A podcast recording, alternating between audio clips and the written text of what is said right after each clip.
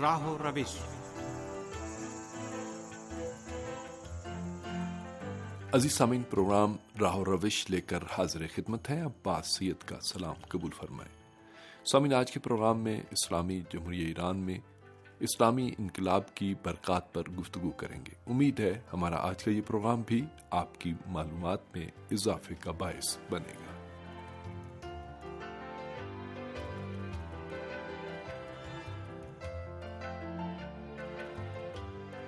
سامن اس میں کوئی شک نہیں کہ ایران کے اسلامی انقلاب، ایران کے انقلابی مومن اور مکتبی نوجوانوں کی کوششوں، قربانیوں اور ایثار کے نتیجے میں منزل مقصود تک پہنچا۔ انقلاب کی کامیابی کے بعد بھی نوجوان نسل میدان عمل میں رہی اور اس نے اس اسلامی انقلاب اور نظام کے راستے میں ہر آنے والی رکاوٹ کو بہترین انداز سے دور کیا۔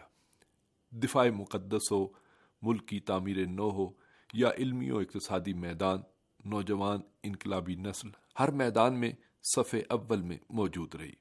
ایران میں اسلامی انقلاب کی کامیابی کے بعد محروم علاقوں اور مستضف طبقے پر خصوصی توجہ دی گئی اور نوجوان نسل نے اس میدان میں بھی اپنی خدمات پیش کی اور بغیر کسی معاوضے اور سلے کے محروم علاقوں میں جا کر اپنی خدمات پیش کی سامن جیسا کہ ہم عرض کر چکے ہیں کہ ایران کی نوجوان انقلابی نسل نے سائنس اور ٹیکنالوجی کے شعبے میں بھی اپنے سفر کو جاری رکھا اور علم و صنعت کے شعبے میں بھی گراں قد خدمات انجام دی اور یہ سلسلہ بدستور جاری و ساری ہے۔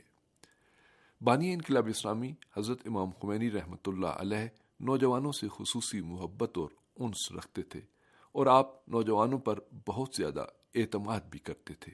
یہی وجہ ہے کہ آپ نے ایرانی حکام کو تاکید کی تھی کہ نوجوان نسل کو ملک کی ترقی کے ہر شعبے میں استعمال کریں اور ان کی پوشیدہ صلاحیتوں کو آشکار کر کے ملک کی تعمیر و ترقی میں ان کی صلاحیتوں سے بھرپور استفادہ کریں۔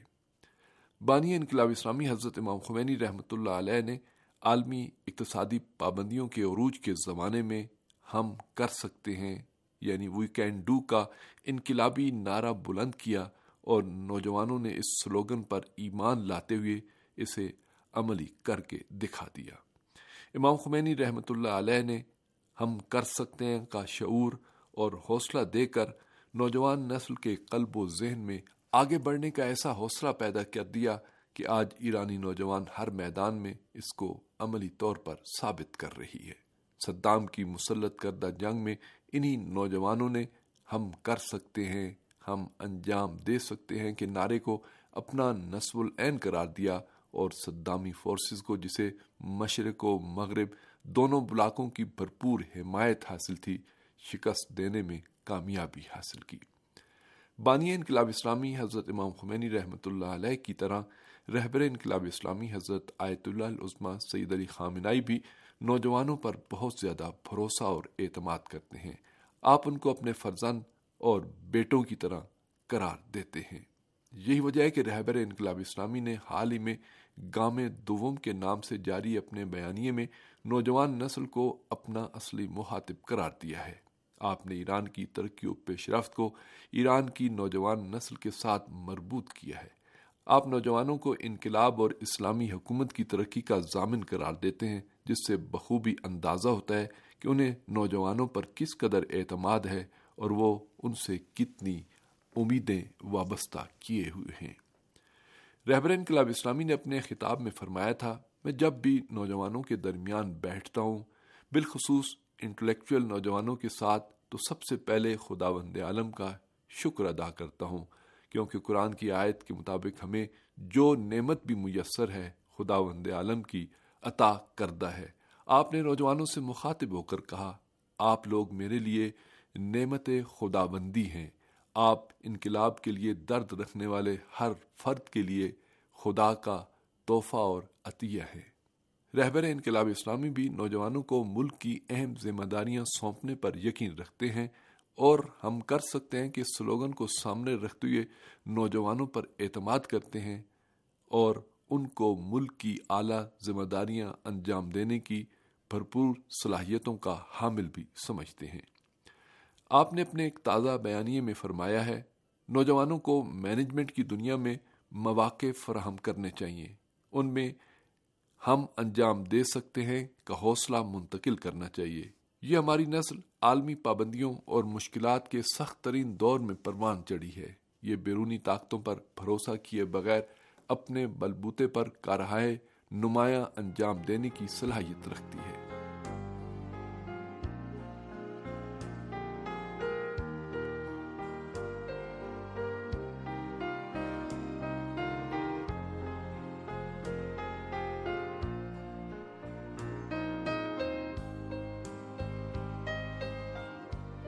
رہبر انقلاب اسلامی حضرت آیت اللہ العظمہ سید علی خامنائی کی نگاہ میں ایران کی باصلاحیت اور انٹلیکچوئل نوجوان نسل کو پروان چڑھانے کے راستے ہموار کیے جائیں اور نوجوان نسل کی ملک کے مختلف اہم اور حساس شعبوں میں اپنی صلاحیتوں کا لوہا منوانے کا موقع فراہم کیا جائے۔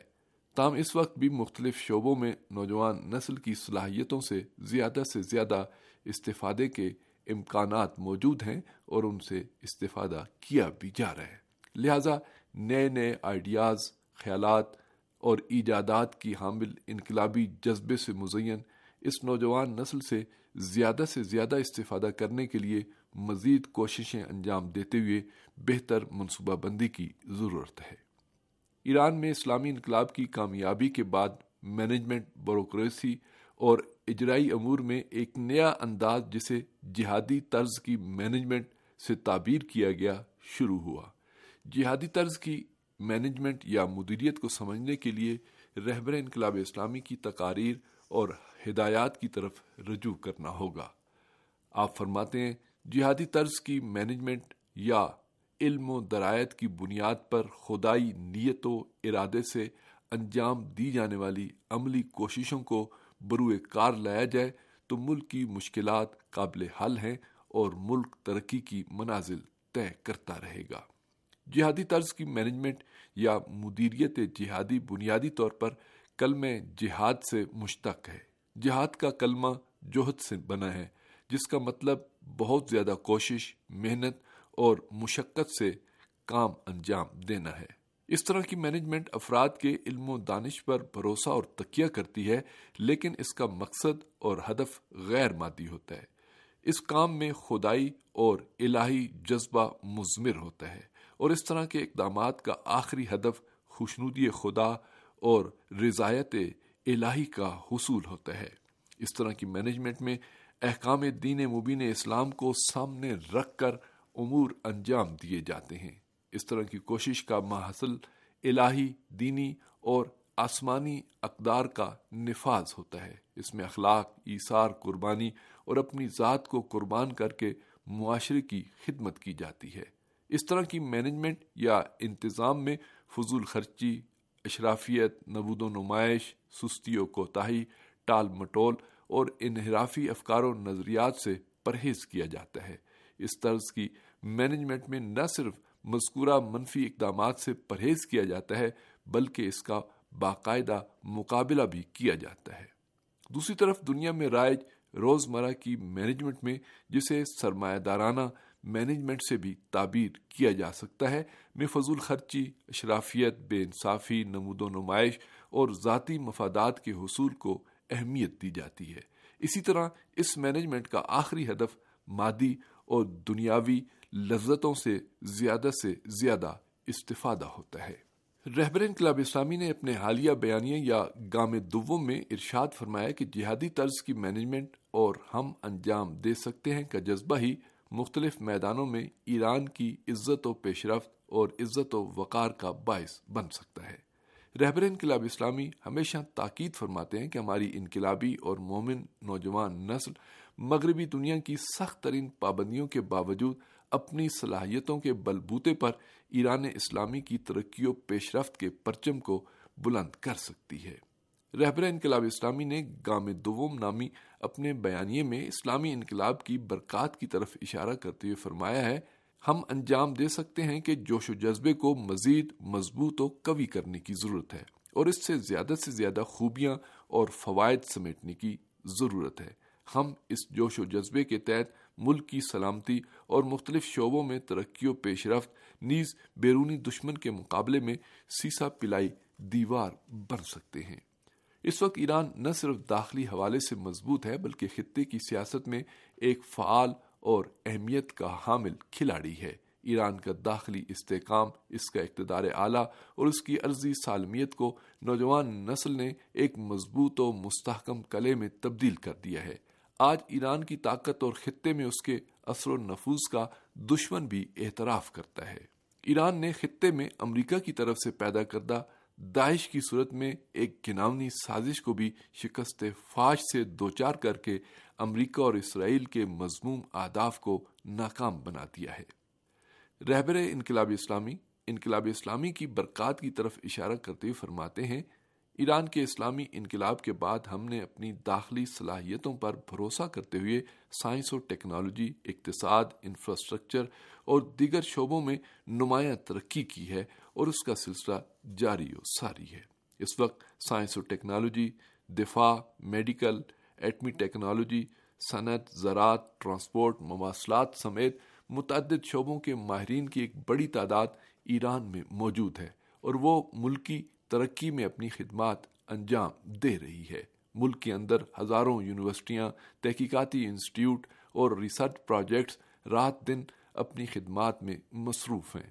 اس وقت ملک میں پرام ایٹمی سرگرمیاں اسٹیم سیلز، نینو ٹیکنالوجی سمیت کئی شعبوں پر اعلی سطح کا تحقیقاتی کام جاری ہے۔